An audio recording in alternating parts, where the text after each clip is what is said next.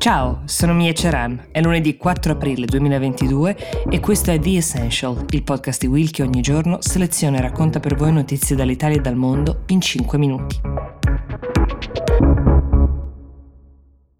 Partiamo con un breve aggiornamento dall'Ucraina e poi invece vi porto a capire che cosa sta accadendo in Pakistan e in Serbia. Mentre gli ucraini sono riusciti a riprendere il controllo della capitale, respingendo sostanzialmente i russi fuori da Kiev e la comunità internazionale sta guardando con orrore le immagini che vengono dalle città vicine appunto a Kiev, in particolare stiamo tutti quanti guardando questa città che si chiama Bucha, da dove arrivano delle immagini violentissime di soldati bruciati vivi dentro ai carri armati, ma non solo, anche di civili uccisi con ferocia, tra l'altro, e abbandonati per le strade. Allora, ne abbiamo parlato in diversi episodi. Il tema dei crimini di guerra commessi non soltanto dai russi probabilmente, sarà il grande tema per il quale bisognerà trovare delle risposte non appena lo scontro vivo sarà finito. Durante sarebbe un po' difficile aspettarsi che possa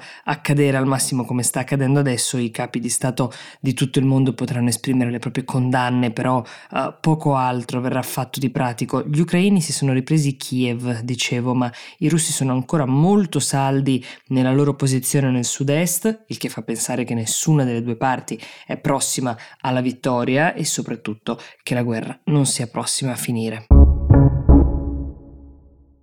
Mentre quasi tutti, eh, come è abbastanza normale che sia, abbiamo gli occhi puntati sull'Ucraina, ci sono dei paesi nel resto del mondo in cui stanno accadendo delle cose piuttosto rilevanti. Allora, partiamo dal Pakistan, guidato dal 2018 da Imran Khan. È un uomo ehm, di famiglia benestante che oggi ha quasi 70 anni. Per 20 anni è stato un campione di cricket e poi per altri 20 si è dedicato alla politica. Nel 2001, pensate, era in una netta minoranza ed era tra le pochissime voci voci a dire che la guerra in Afghanistan fosse una pessima idea, una supposizione che poi si rivelerà azzeccata, dato che il Pakistan ha contratto in quegli anni di guerra un grandissimo debito nei confronti degli Stati Uniti, però questa sua contrarietà gli valse il soprannome di Taliban Khan. Eh, in ogni caso, in questi giorni Imran Khan ha sciolto il Parlamento perché lo ha fatto, sta cercando di andare ad elezioni anticipate perché il suo governo rischia di andare sotto, come si dice in gergo, cioè di essere messo in crisi da un voto di sfiducia. Il primo ministro, che qualcuno definisce come un nazionalista e un populista, sostiene che siano stati proprio gli americani a volerlo far fuori politicamente. A dire il vero c'è anche un certo malcontento nel paese, c'è l'inflazione che galoppa, il debito che cresce e un'opposizione schierata a testuggine contro di lui. È vero però che Khan è tra i pochissimi leader che hanno incontrato Putin nei giorni in cui partiva la sua operazione speciale in Ucraina, quindi non esattamente un'amicizia comoda in questo momento, quella tra questi due paesi. Adesso non resta che attendere due cose. La prima è la decisione della Corte Suprema pakistana che può ribaltare la decisione di Khan di sciogliere il Parlamento e obbligarlo a subire un voto di sfiducia. L'altra è la posizione dei militari. I militari sono molto importanti nel paese, sono chiave per determinati passaggi politici e secondo la maggior parte degli analisti sono coloro che sostanzialmente hanno aiutato Khan ad arrivare al potere nel 2018, che però oggi potrebbero essere invece molto meno entusiasti del primo ministro.